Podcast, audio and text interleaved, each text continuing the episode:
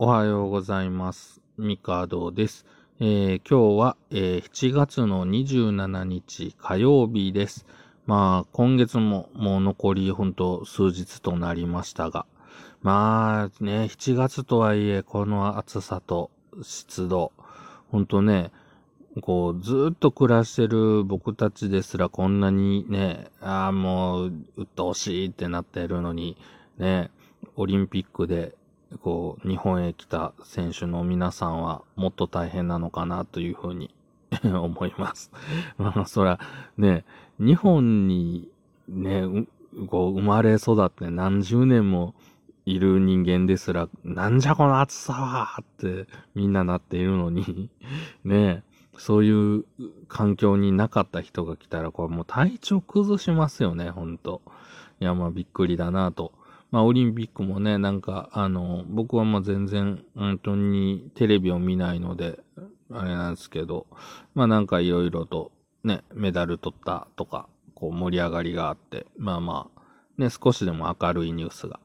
広まっていくのはいいことなんじゃないかなと思っています。まあツイッターとか見てるとね、ちょっと面白いなと思ったのが、えー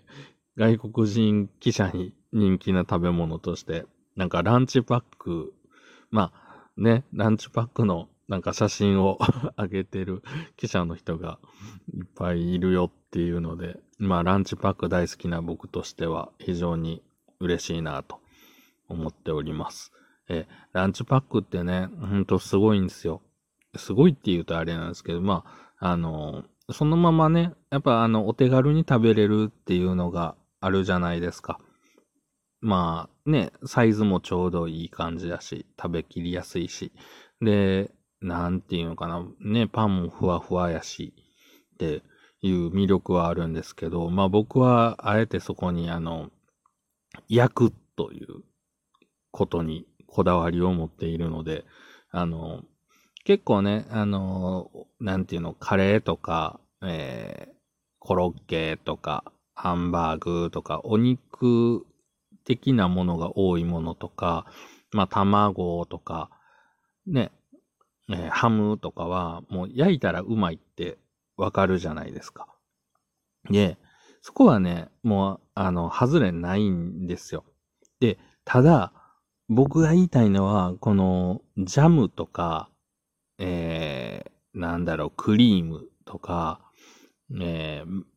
マーマレードとか、どちらかというと、こう、なんだろう、惣菜系じゃない、こう、スイーツ系というか、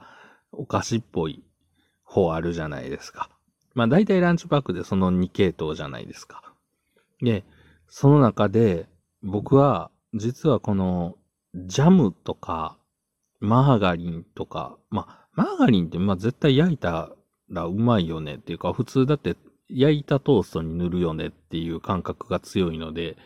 あの、焼いたらうまいだろうということで、あの、僕はありとあらゆるランチパックを見つけては焼くという、あの、妙な使命に駆られて焼き続けてるんですけれども、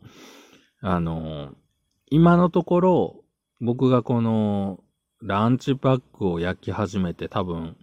うん、どれぐらいなんだろう。まあでも多分このラジオを始めたぐらいとかなんで、2、3週間結構な数のランチパックを焼いてきたんですけれども、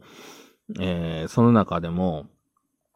まあ、あの、なんやろ、卵とか、ハムマヨはうまいのは当然として、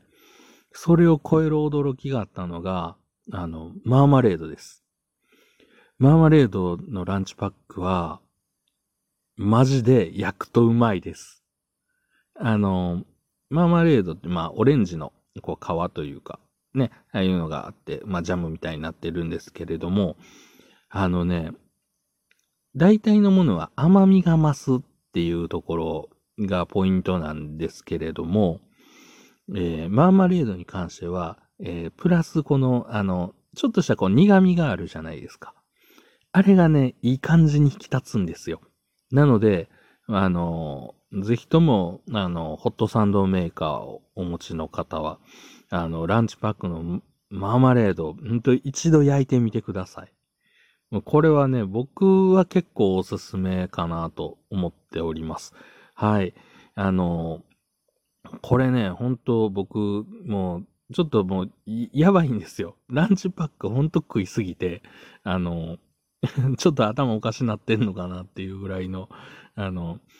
まあ、ランチパック中毒なんですけど、えっ、ー、と、まあ、僕、まあ、家の近くにね、山崎デイリーストアがあるので、とりあえずメジャー商品とか、新商品、あの、よくあるやつに関しては、大体手に入るんですけれども、えー、今悩んでるのが、えー、スーパー行ったらスーパーにでしか見かけないというか、まあ、多分そんなことはないんだろうけど、多分ラインナップがちょっと違うなというので、スーパーを何店舗か回って、あ、これデイリーストアで見かけへんかったやつや、みたいな感じで買って、また焼き。で、あと、えー、100円ローソン。えー、っと、あの、ローソンストア100で、あの、売られている、あの、なんか、あれなんですよね。えー、ローソンスター100とコラボみたいな形になっているランチパックっていうのがあって、でそれが結構な種類あるので、まあ、それを見つけては焼き。で、えー、あとはセブンイレブンがあれ、ピーナッツがね、あの、セブンイレブン限定のやつがあるので、まあ、それを見つけては焼き。というような感じで、ひたすらランチパックを今探しては焼き、探しては焼きっていう感じの生活を送ってるんですけど、あの、時々ね、なんか、大型のショッピングモールとかのあの、催事コーナーみたいなところで、こう、ご当地ランチパックを売ったりするイベントがあって、まあ、昔もえー、それ興味あって、えー、買って食べたりしてたんですけど、まあ当時はランチパックを焼くという発想がそもそもなかったので、もう早くあの、ランチパックのサイズやってくれへんかなみたいになってるんですね。で、もう最近それすら我慢できなくて、あの、ランチパックって通販で買えないの？みたいな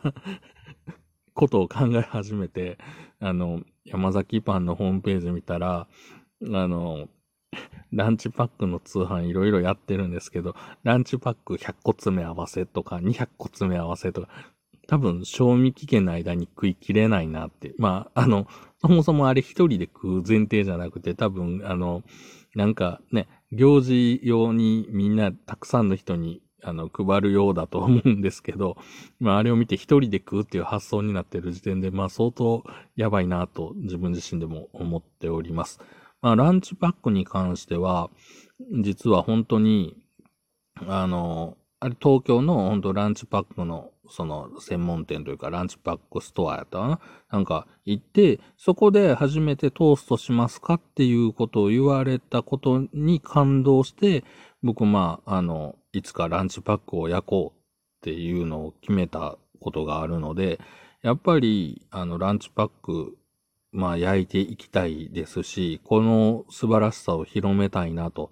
ずっと思っています。というわけで、僕のやりたいことの一つとしては、えー、ランチパックとを焼くとうまいよっていうことを伝えたいっていうのがあるので、まあ、ちょっと近々というか、やりたいことリストとして、えー、に、まあ、あれですね。ランチパックを焼くブログを作ってみようっていうのを一個やりたいことに掲げて、えー、今年頑張っていこうかなと思いますので、もしよろしければ、あの、もちろんラジオのフォローで、まあなんかね、はい、ランチパックブログ書いてるバカなやつがいるよって、まあもしかしたら書いたら広めていただければと思います。というわけで今日はこの辺で。